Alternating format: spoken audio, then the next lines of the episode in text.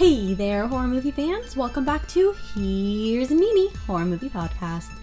Now, December 5th, which was this weekend, marked our one year anniversary of Here's Mimi Horror Movie Podcast.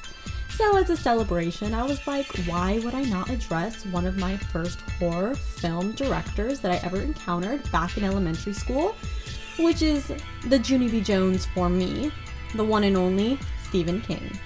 So let's talk about one of my favorite miniseries, the 2002's Rose Red. Once again, brought to me by Old Sci Fi. Rose Red follows Joyce, psychology professor, alongside a team of psychics, document and discover the secrets and spirits of the haunted mansion Rose Red. It's important to first address the main characters. First, we have Kathy Kramer, who is an automatic writer. Nick Hardaway, who is telepathic, Pam Asbury, who has psychometric abilities, Victor Kandinsky, who is a psychic with precognition.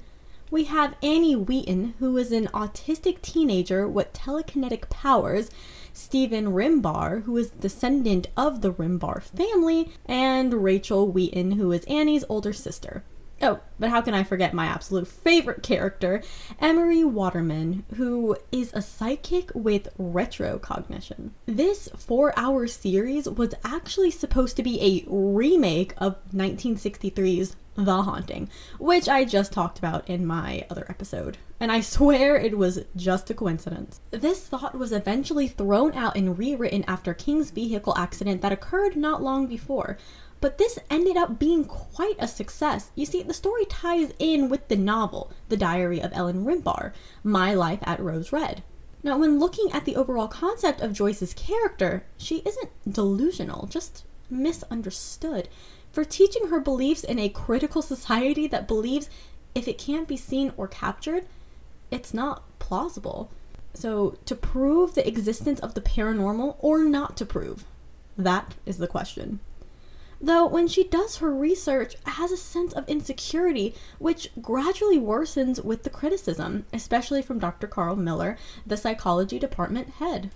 For the most part, Joyce and the psychics defy the stereotypes and display humanizing characteristics, trying to practice a misconstrued ideology, portraying the world as a closed minded in comparison. Now, let's finally enter, the way I always put it, Act 2 where the group arrives to the house. And just like the characters, we are still in a state of doubt due to the minimal information provided on what's going on.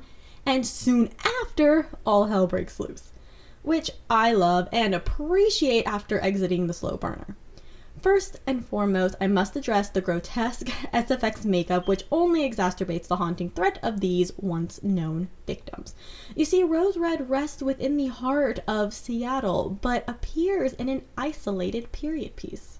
Very similar to the oppressed Ellen living in the house. Oh, and speaking of Ellen Rimbauer, well, backstory first. The construction that was underway at the time never finished before everyone disappeared, but the house continued expanding. You see, Ellen presumed that her immortality relied on the continuous construction of the house. This conception is haunting since there is no accurate count of rooms in the house, causing this physical and mental state of inevitable entrapment. That right there shows its reliance is not on the fear factor, though eerie in nature. You see, it does the job other successful haunted horrors do. It incorporates the elements of the unseen, like Victor, who dies from a heart attack after seeing the sculpture remove its face, exposing, well, we don't know, leaving it to the horrific figment of our imagination. Now, of course, this is still a Stephen King film, so we still have our ridiculous, or rather interesting, quirky moments and dialogue. I mean, King literally made a cameo as the pizza delivery man, okay? Though the beginning incorporates much filler, that doesn't quite drive the plot, just, well, enhances it. Then again, this miniseries contains B horror elements. As a child, what enticed me was the suspenseful outlook of Emery's obsessive mother going to look for him, obviously foreshadowing her demise, while in parallel with Carl, who's trying to find Kevin, the college newspaper reporter and first death in the house. But as an adult, it's cynically watching Joyce progress into a state of panic and madness, concluding to her own victim. Anyway, until next time, ciao now!